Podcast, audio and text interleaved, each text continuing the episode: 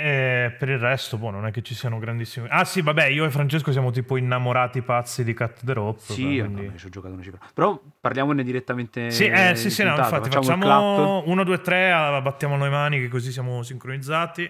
1, 2, 3.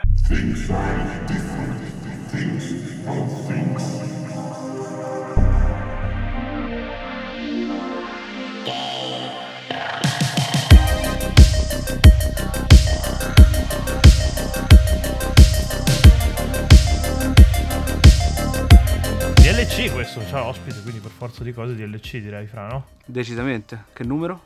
Eh, adesso mi fai una domanda molto difficile, ma te lo dico subito. 38. No, 38. 39, 39. Tutta una 39. cazzata. Perfetto. Vai.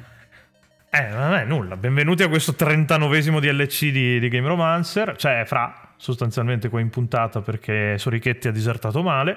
E abbiamo un ospite di, di un certo livello, insomma. Cioè, abbiamo i VIP oggi. Gente che ha lavorato alle serie pesanti, perché mica, mica siamo scassati. Fatto un'introduzione un po' troppo... Veramente terribile. Io No, stavo, ma- mi stavo strozzando e tutto questo. No, E più come al solito non, troppo, non sa- non abbiamo cazzi di, di presentare noi l'ospite, quindi direi Vabbè, che... ma quantomeno dire che Insomma. Alessandro Capriolo di, di Paladin Studios, e- che è qua perché hanno appena pubblicato Cut the Rope Remastered, si poteva dire. Poi adesso lo lasciamo in Sì, vabbè, lascia- lascialo presentare Però quantomeno il, il contesto. Saprà giusto? fare da solo il product placement, meglio di Ma noi sì, sicuramente. Vabbè, certo. Eh, Grazie, grazie.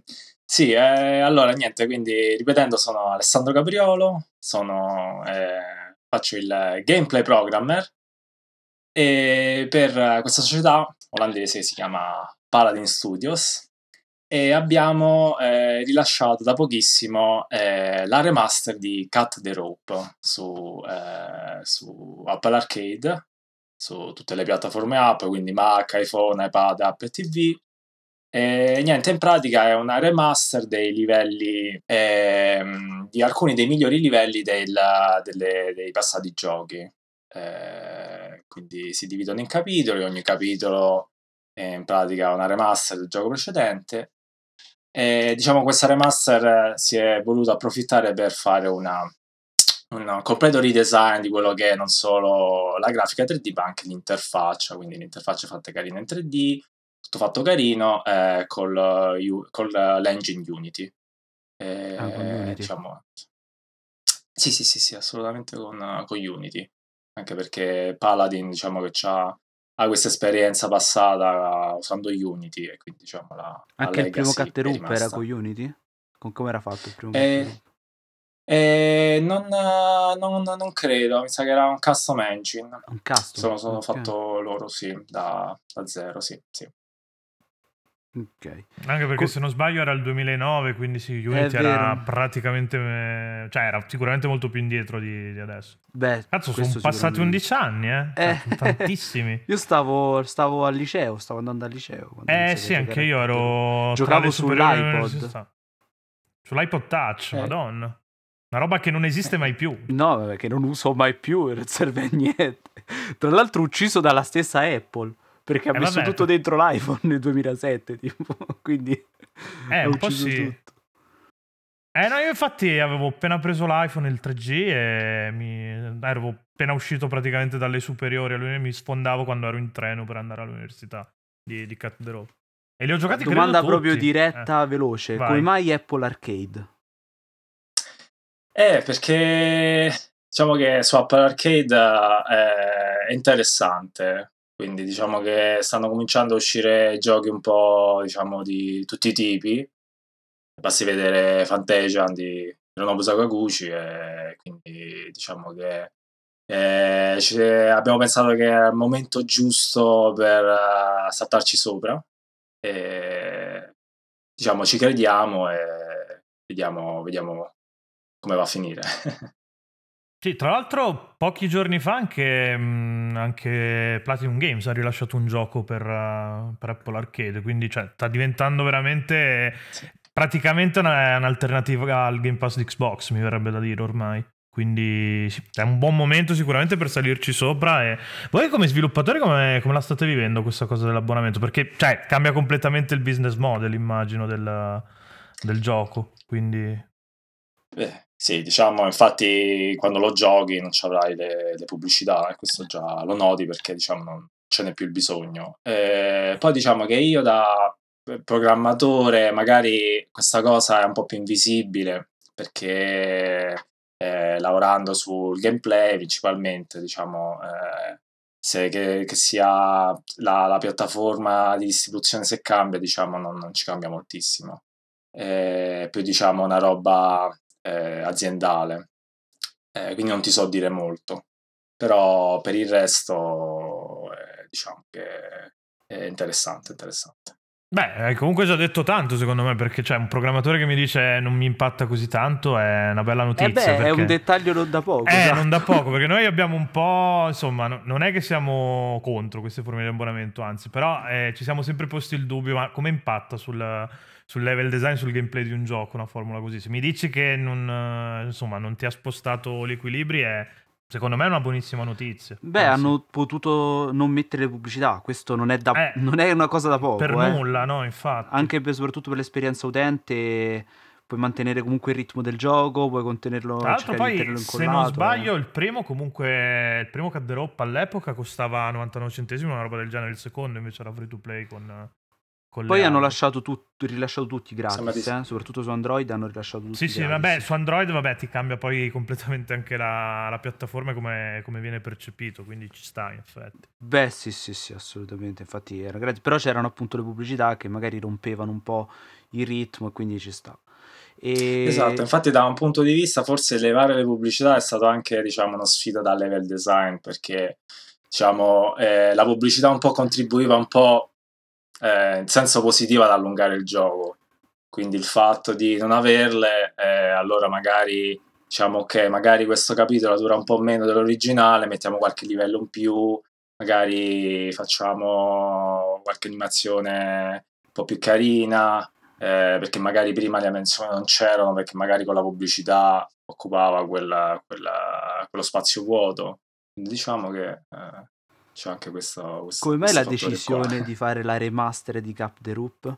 Adesso? Ma adesso? mi stai fregando tutte le domande che volevo fare? Io sono una persona culo, brava, so fare eh, la no, regia. Vabbè, io devo, devi fare la regia, devo condurre io. Quindi scusami se mi freghi le domande. Comunque sì, è una domanda sensata, quindi la, la eh, niente, in pratica niente, con, uh, c'è stato questo contatto con uh, Zeptolab, di cui era, eh, gli piacevano i giochi fatti da, da, Paladin.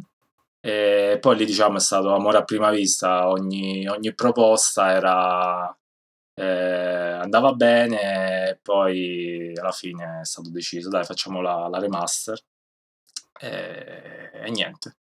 E quindi non è che ci sono state molte, molte discussioni, anche perché sono, i creatori originali, Zeptolab, sono gente, gente tranquillissima, gentilissima, si lavora benissimo con loro. E quindi alla fine è stato facile, insomma, convincere. Vabbè, sicuramente. C'è una domanda invece che voglio fare che mi interessa molto. Tu giocavi a Cat the Roop? Prima? Sì, sì. Sì. Quindi com'è stato mio... metterci mano da giocatore, mettere mano a un gioco che hai giocato? E diciamo che eh, la cosa era un po' top secret perché io oh, sono, mi sono aggiunto a Paladin Studios da, da, relativamente poco, da sei mesi, quindi da sei mesi che sono qua. E naturalmente, come era tutto sotto NDA, sono, sono tenuti il segreto quasi fino alla tomba, finché al mio primo giorno di lavoro mi hanno detto guarda, eh, che devo fare? Niente, gioca di Cat Rope. Ah, perché? Ah, ah, ah, ci lavoriamo, bene. Quindi diciamo è stata un po' una sorpresa. E, e niente, quindi per me è stato, stato molto... Ero molto contento perché cioè, già conoscevo la serie giocando sul mio primo iPad mini tempo fa, quindi lo conoscevo. E quindi sì, da un punto di vista di, di gamer, uh, fantastico, da un punto di vista di programmatore, oh, so cazzi perché cavolo, come facciamo a riprodurlo uno a uno eh, con la stessa sensazione dell'originale? Perché naturalmente l'engine cambia, eh, devi riscrivere le logiche facendo in modo che sia un po' simile, un po' come è successo col, con, la remaster, eh, con, la, con la remaster di Crash. Dove se vedi Stavo pensando cose, proprio a Crash, infatti. Esatto, esatto. Mi ricordo che alcuni infatti dicono che la fisica è un po' diversa, quindi magari certe, certi salti non vengono proprio come dovrebbero nell'originale.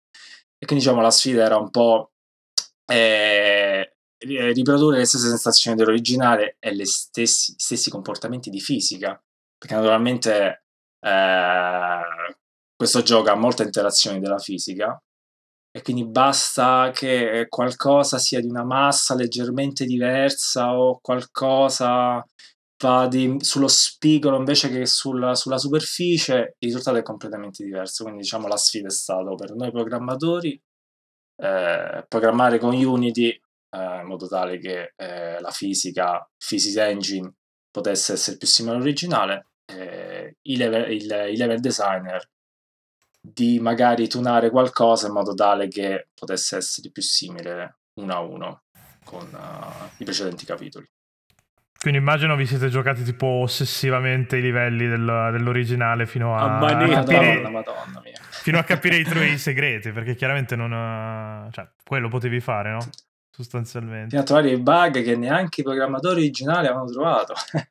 Quindi sì, è molto... Abbiamo giocato t- tantissimo, sì, sì. Immagino che, abbia- che abbiate anche riscontrato e trovato altri bug perché ne avete creati anche altri durante la programmazione, oltre a quelli originali. Eh sì, eh sì, quello sì, quello sì. Eh, vabbè, fortunatamente è un po' diverso da come è successo magari con, uh, con Dark Souls, quindi diciamo non abbiamo avuto questa necessità di dover riprodurre il bug, altrimenti poi i fan inferoci- inferociti, ah sto bug non c'è, dov'è? E eh, quindi diciamo che eh, i bug se c'erano erano minimali eh, sì, sì, No, no, beh, poi comunque parli con un'utenza che è tendenzialmente un po' meno tossica di quella dei Souls, nel bene e nel male, nel senso che l'utenza dei Souls vuole bene tantissimo a, alla serie, quindi ti giochi Demon Souls su PS5 e vuoi che suoni come su PS3, che è un Tra po' l'altro un assurdo, ha tirato fuori però. una cosa allucinante questa, perché questo è una cosa incredibile, perché ha tirato fuori il fatto che la gente vuole addirittura gli stessi bug, è una cosa malata a volte, eh, perché, esatto, perché esatto, stai esatto, parlando di un esatto. gioco che comunque ha dei problemi e tu vuoi gli stessi problemi. Non è proprio, non è proprio facile. Eh vabbè, ma cioè, il fascino genere, di una produzione passa anche dai difetti, quindi da un certo, pu- da un certo punto di vista la posso capire come, come sto. Eh, insomma, i bug di Dark Souls uh, non erano proprio leggeri, leggeri. Cioè, no, no, mm, anzi. insomma, quindi... Eh, from software voglio dire. È comunque from software, se... non sa fare la telecamera. Gli vogliamo bene, però, insomma. Nel senso. Esattamente.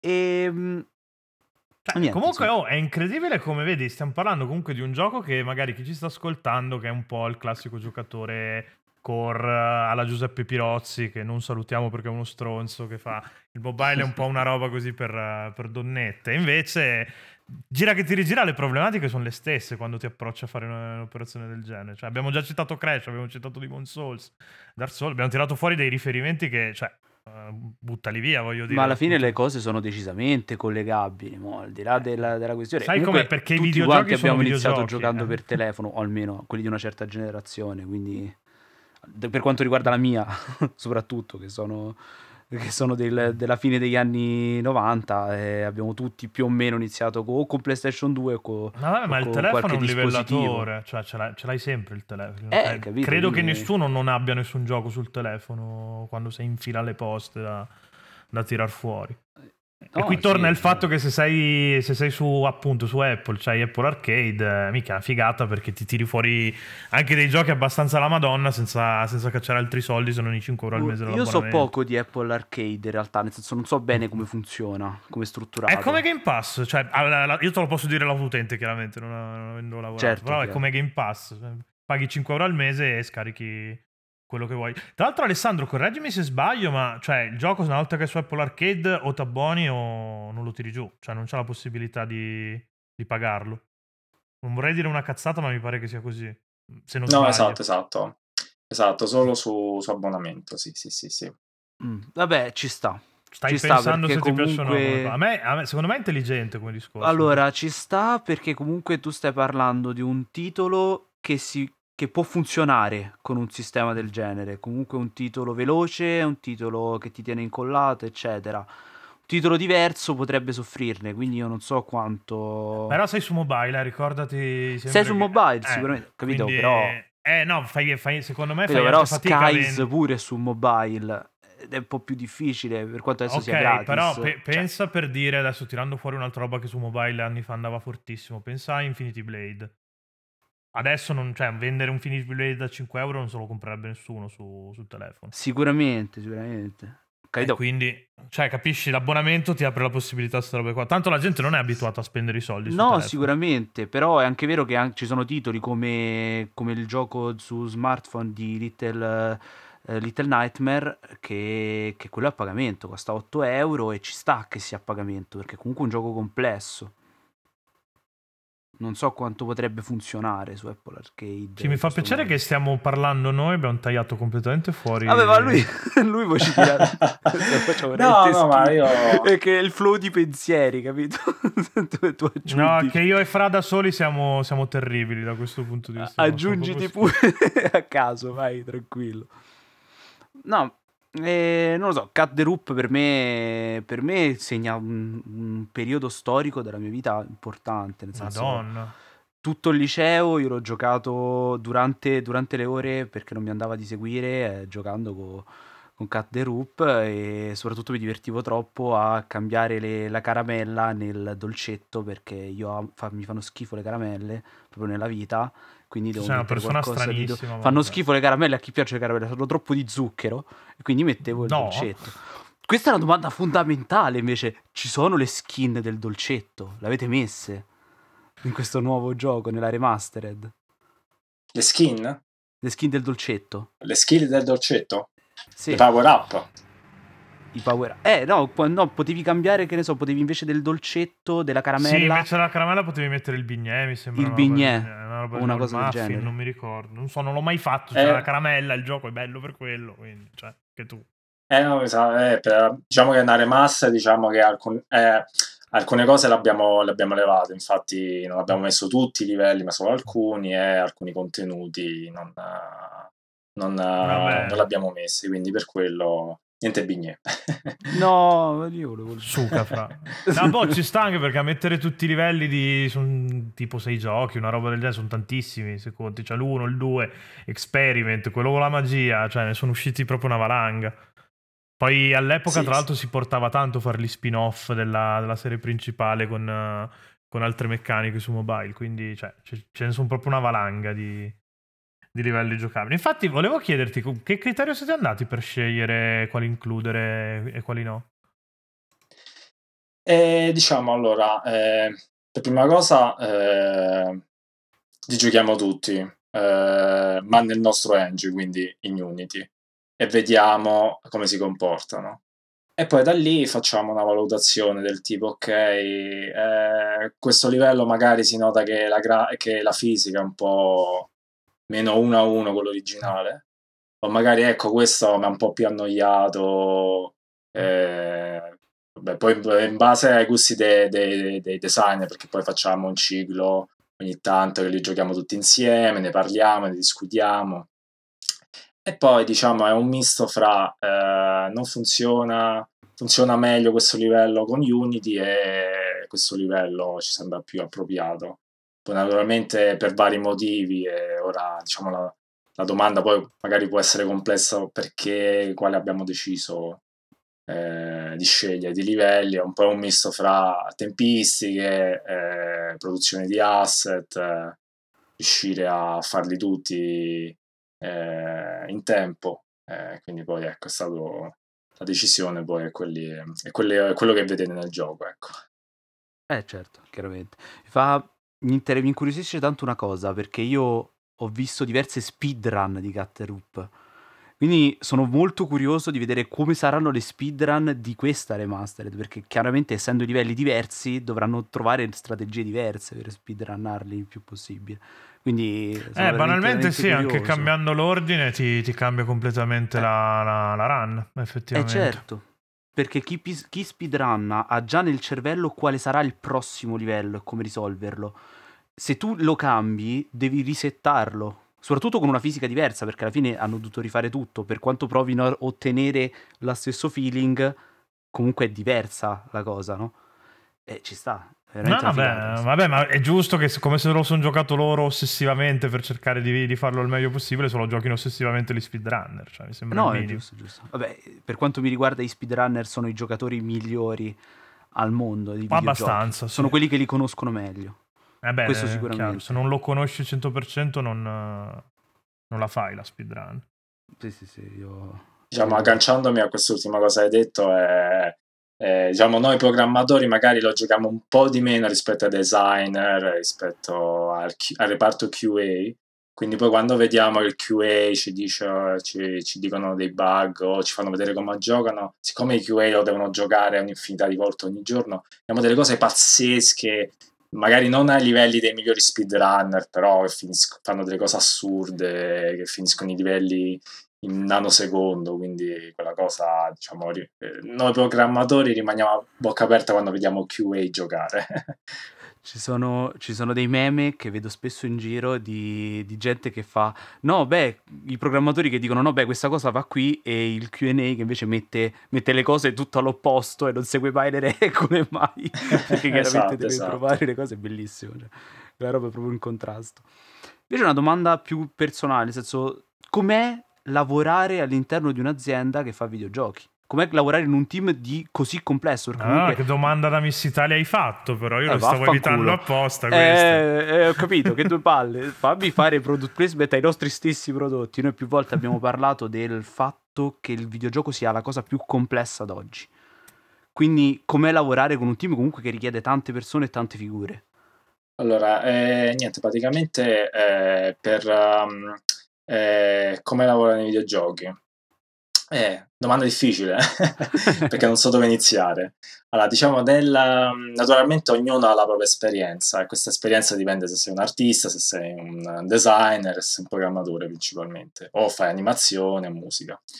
Eh, nel mio personale, essendo eh, programmatore, eh, la difficoltà naturalmente è principalmente il codice, quindi soprattutto se il codice è già, già costruito, come, come, mettere mani al codice già scritto da altri senza rompere tutto, eh, ma soprattutto nei videogiochi è, è, relazionarsi con gli altri reparti, quindi rispetto a una società che fa database o programmazione in generale, tu ti devi relazionare anche con altre figure artistiche, quindi c'è l'artist, c'è il designer, ognuno va, diciamo, devi un po' anche capire la la loro terminologia, quindi magari con l'artist ci parli in un modo diverso, con la, quello che fa musica ci parli sapendo che cosa sono i decibel, così via. E niente, una... poi naturalmente più l'azienda grossa, eh, più l'azienda è grossa, naturalmente non si complica così tanto, perché diciamo poi ci sono varie, vari modi di, mh, prestabiliti di come si fanno i giochi, dove principalmente ogni azienda fa più o meno eh, lo stesso, le stesse procedure, le stesse strategie per come fare un gioco, quindi diciamo che scala tu che sia diciamo 20 persone o 200. E, e niente, quindi eh, ho risposto un po' alla tua domanda.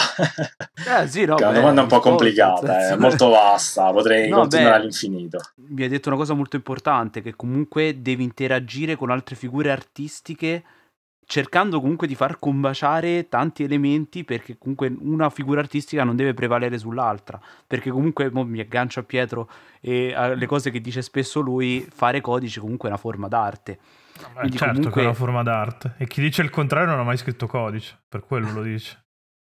Quindi comunque vai a far combaciare una forma d'arte con un'altra forma d'arte cercando di ottenere il massimo risultato e non sovrastare, non sovrastare questa cosa è veramente complessa. Cioè, io, porca miseria, non no, so guarda, ti dico, allora, io faccio il programmatore, ma faccio il programmatore non di giochini. Quindi eh, al massimo devo parlare col grafico che mi ha fatto l'interfaccia e mi dice l'interfaccia fatta così perché l'utente la gli piace così sostanzialmente perché funziona meglio. E già lì comunque ci sono, cioè non è, non è sempre così lineare come discorso, soprattutto se devi fare delle funzionalità un po', po' che escono fuori dalla classica mascherina dove metti i dati e poi premi, premi invio. Quindi applicato ad un videogioco questo discorso qua esplode perché vabbè, hai la grafica, hai chi ti fa il sonoro, hai, hai un sacco di altre cose di cui tener conto e, e quindi sì. Eh, esci veramente pazzo, devi, devi, essere tanto appassionato per stare nel settore, immagino. Poi Alessandro mi dirà se lui è un giocatore o no, ma immagino che giocasse prima di fare il videogiocatore, cioè prima di fare il programmatore di, di videogiochi. Sì, assolutamente, assolutamente. Io ho avuto sempre il pallino per il gioco. Io ero tra gli sfigati che hanno, avevano il Master System, che io rosicavo con i miei amici che avevano il Super Nintendo. Io sono di classe 1989, eh, quindi diciamo quando stavo all'elementare era appena uscita la, la Play. Mi sentite che delle volte sì, sì, sì, sì, sì, sì, vai, vai, vai. E niente, quindi praticamente poi questa passione è nata da piccolo. Eh, diciamo, i miei genitori erano, non, eh, per fortuna, non mi, eh, mi, privavano dei videogiochi, eh, quindi eh, non erano contrari e quindi potevo giocare allo Street Fighter, alla sala giochi, alla, alla, al Sonic su Sega. E niente, poi diciamo questo pallino del videogioco è nato molto tardi.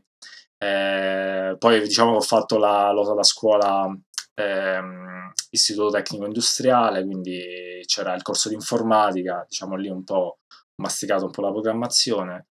E poi diciamo molto tardi, post, eh, durante l'università, ho detto ma se faccio videogiochi? E quindi ho cominciato un po' a scaricarmi un po' di engine perché quando diciamo che eh, erano cominciati a uscire un po' eh, gli engine un po' free, diciamo, Unity non era più così a pagamento, lo potevi scaricare. Io come un matto ho iniziato a scaricare il CryEngine dove all'inizio era un bordello perché l'avevano appena rilasciato gratis la, la documentazione era poco o nulla eh, e quindi niente, poi da lì diciamo che è un po' eh, il primo impatto è un po', un po', complicato perché tu magari dici ok faccio videogiochi ma cosa faccio? Perché naturalmente sono diversi, come dicevo prima, puoi fare l'artista, puoi fare il programmatore, puoi fare il designer. Quindi all'inizio facevo, de- facevo un po' di level design, poi ho detto dai faccio l'artista, eh, poi vedevo che non era magari nelle mie corde, ho detto ok dai facciamo programmazione, già so qualcosa eh, poi è andata a finire come programmazione perché diciamo che essendo da solo il codice te lo devi fare quindi mi veniva più facile. Eh sì, quando sei da solo ti tocca, sì. E quindi sì, praticamente... E poi, e poi è andata così fino a, in Olanda, dove sono adesso. Cosa stavi studiando all'università, così giusto per... Uh, perché immagino che chi sta ascoltando poi se lo chieda come, come vado a farlo lo sviluppatore, no? Io facevo ingegneria informatica, ma magari ecco il corso ingegneria magari basta anche solo quella informatica. Che, eh, sì, beh, sicuramente quello informatica ti dà una base teorica un po' più mirata poi a dover scrivere il codice. Mm, effettivamente, effettivamente non esistevano scuole specializzate, non c'erano neanche corsi all'università di game design o cose del genere. Ah, perché adesso esistono, mi stai sì, dicendo delle a scuole. Milano, certo. Ingegneria informatica a Milano ha il corso di, di game design. Ah, davvero? Sì. Ah, pensavo che esistessero solo quelle fuffa messe in piedi. A parte quelle da... fuffa, no, parlo eh. proprio di ingegneria No, no, che stiamo parlando di scuole okay, a Milano vere, al okay. corso di game design, come no? Quindi qualcosa si sta muovendo, però quando ha fatto l'uni- l'università non c'era. Quindi... Sembra non c'era, sembra non c'era, però comunque non era, diciamo, eh, non, avevo, non, era ancora nei miei piani fare videogiochi, quindi magari, eh, no, magari c'era e non mi sono informato molto. Però comunque sei arrivato, comunque sì, sei arrivato passando da internet, nel senso un sacco di persone hanno fatto questo percorso. Cioè, nel senso si può arrivare comunque a fare questa cosa anche passando da internet da, in parte, tra virgolette, autodidatta, perché comunque avevi una base. Mm però i, gli engine le impari. No, no, beh, all'IT non è che ti fanno vedere Unity, eh. ti fanno vedere C, Java, quello che è, eh, dipende. Eh, Io sì. il primo linguaggio che ho visto è Lua, tipo Lua chi cazzo l'ha mai usato, a parte quelli che facevano gli ombrù di, di PSP, che poi non ho manco capito per quale motivo gli ombrù di PSP si facessero in Lua, però vabbè. E invece ci ho, fatto un, ci ho fatto un gioco al lavoro con Lua. ah, davvero?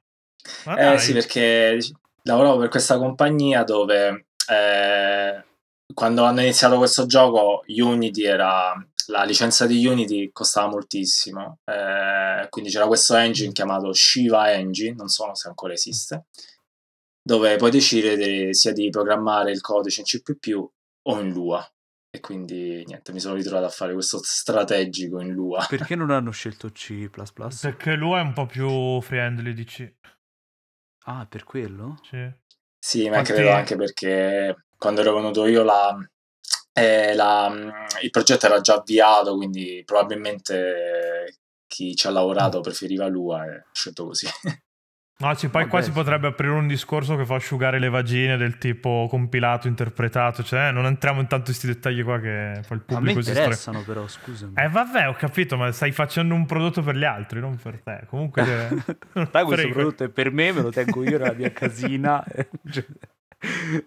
no, boh, ok, ma quindi tu hai lavorato prima di Paladins da qualche, da qualche altra parte, prima di, di dove sì. sei ora? Sì, eh, allora praticamente diciamo, ho iniziato la mia carriera di videogiocatore eh, lavorando per Red Beat Games, dove sono degli sviluppatori di giochi mobile eh, a Roma. Eh, sono, sono, rimasto pochissimo, ma ho dei bei ricordi. E poi, niente, poi mi sono spostato per questa software house eh, che faceva eh, un po' di giochi un po' per un po' su contratto, eh, quindi diciamo che non è che faceva propriamente videogiochi. Dai, no, ce ne sono diverse che comunque no, stanno nei videogiochi, ma... eh, infatti. Comunque ce ne sì, sono sì, diverse cavolo. che fanno videogiochi, e... ma, ma fanno anche altro, soprattutto in Italia. Poi, ecco, forse quello un po' più famoso è, è diciamo, è Milestone, che è come ora che deve rilasciare Hot Wheels, eh, quindi sì, ho lavorato tre anni in Milestone e anche lì mi sono trovato molti, eh, benissimo e poi niente, poi ho deciso di, di, fare un po' di VR come esperimento, quindi mi sono spostato in Olanda proprio per lavorare un po' di giochini VR su Oculus e niente, poi eh, adesso ho deciso di, di fare questa avventura con, con Paladin, sempre in Olanda. VR, eh? La realtà virtuale, com'è programmare per realtà virtuale? Questa era bella. Sai che effettivamente cosa. non me lo sono mai chiesto come programmare in eh... VR rispetto a programmare classico. Com'è? Eh, eh, eh luce e ombre. Eh, ecco. diciamo, ecco, eh, essendo, diciamo, non è nuova solo per chi ci gioca, ma anche per chi sviluppa. Quindi adesso ogni anno le, i tools, eh, soprattutto se usi Unity, Unreal, ti supportano lo sviluppo, però diciamo è un po' più complicato, quindi è un po' più complicato sul lato debugging, perché magari i tools sono nuovi, quindi se magari c'è un bug è un po' più complicato andarlo a trovare, eh, anche dal lato potenza, delle volte ti trovi a fare delle ottimizzazioni eh, che facevi magari ai tempi della Play 2, della Play 3, quindi magari quell'effetto non lo puoi mettere di trasparenza perché sul VR pesicchia. E poi naturalmente c'è tutta quella roba complicata di design, come non c'hai un controller e tu puoi muoverti come ti pare, lì i bug uh, vanno per 10, quindi uh, molte volte preferisci, diciamo, eh, dare meno libertà per avere meno bug, ma certo dipende poi da, da azienda azienda, gioco gioco. È complicato, certo, complicato. Eh sì, è di, tosta, tosta, devi pensare proprio in un altro modo quasi, anche sia a livello di programmazione che a livello artistico, nel senso... Sì, puoi far, cioè anche il giocatore può fare delle robe che, che in un gioco normale non farebbe. Cioè l'esempio classico tipo... Eh, non so se ce l'hai presente fra eh, VR Worlds che era uscito al lancio con, con PlayStation VR c'era sì. la famosa demo London Heist, a un certo punto sei lì che state organizzando la rapina, c'è sto sigaro lì sul tavolo, tu puoi prenderlo, puoi lanciare in faccia all'altro personaggio, lui non fa una piega. E comunque gli hai lanciato un sigaro in faccia acceso, quindi voglio dire, non è una roba simpatica da che fare. Che comunque gran gioco London Heist. Madonna, no, no, infatti. Porca miseria, che mina più, soltanto per il feeling che ti restituisce la roba. No, vabbè, ma il fatto che puoi usare tipo lo sgabello di casa come copertura per nasconderti da quando ti sparano è una figata pazzesca da quel punto di vista. È una roba incredibile. Però cioè, do... sì, chiaro che a livello di programmazione è scleri per stare dietro a tutte queste possibilità qua. E...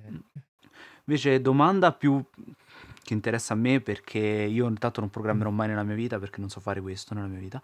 E ehm, qual è le, l'engine che ti piace di più? Nel senso con cui ti sei trovato che meglio? Credo si dica engine comunque, non engine, però vabbè, così giusto perché? Per... Perché, perché, perché l'inglese è fatto così. Credo che, la ris- in inglese, in inglese. Credo che sia. Vabbè, comunque. Non... Vabbè, chi se ne frega. eh. Qual è quello che ti piace di più? Eh, allora, ehm, diciamo, va, è una battaglia fra Unreal e Unity. Eh, uno dice, eh, che novità, eh, ci sono quelli.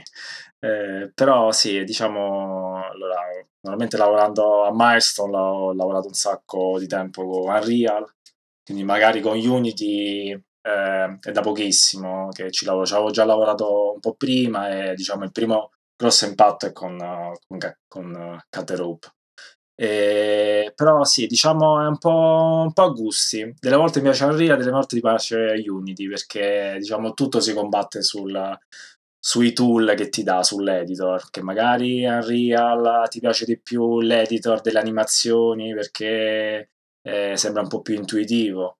Magari puoi fare la stessa cosa in Unity, ma magari di fare un po' di giri in più. O magari Unity perché hanno aggiunto quella feature con, con l'ultimo update, quindi magari ti piace un po' più quell'altra cosa lì. Un po' a gusti, eh, diciamo, mi piacciono tutte e due, eh, al momento non so scegliere. no, beh, ci sta, chiaramente. E te Veramente ho più, prossimi... esperienza con, con Unreal, però certo, eh, tutte e due, tutte e due.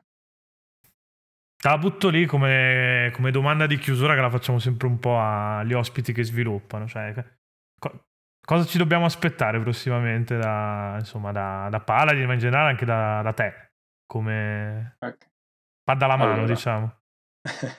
E, niente, praticamente con, uh, con, Paladin naturalmente continueremo a supportare il gioco perché l'abbiamo appena rilasciato. Mm. E, però naturalmente Paladin si sta già muovendo con, uh, con degli altri progetti. Eh, in esclusiva mondiale, lo sto dicendo. Quindi domani mi ammazzeranno al lavoro. Scherzano, alla fine mi hanno dato via libera. E niente, quindi nuovi, abbiamo dei nuovi progettini. Stiamo parlando un po' con vari partner, vari publisher. E vediamo cosa riusciamo a fare. Per il resto, io eh, diciamo mi dile- eh, continuo, continuo, a lavorare a Paladin, e faccio del tempo libero un po' di progettini personali, eh, attualmente lo faccio con Unreal per ricollegarmi a quale engine ah. ti piace. e, e, quindi niente, ogni tanto programmo eh, dei giochini a casa. E... Delle volte fanno cagare, delle volte sono divertenti.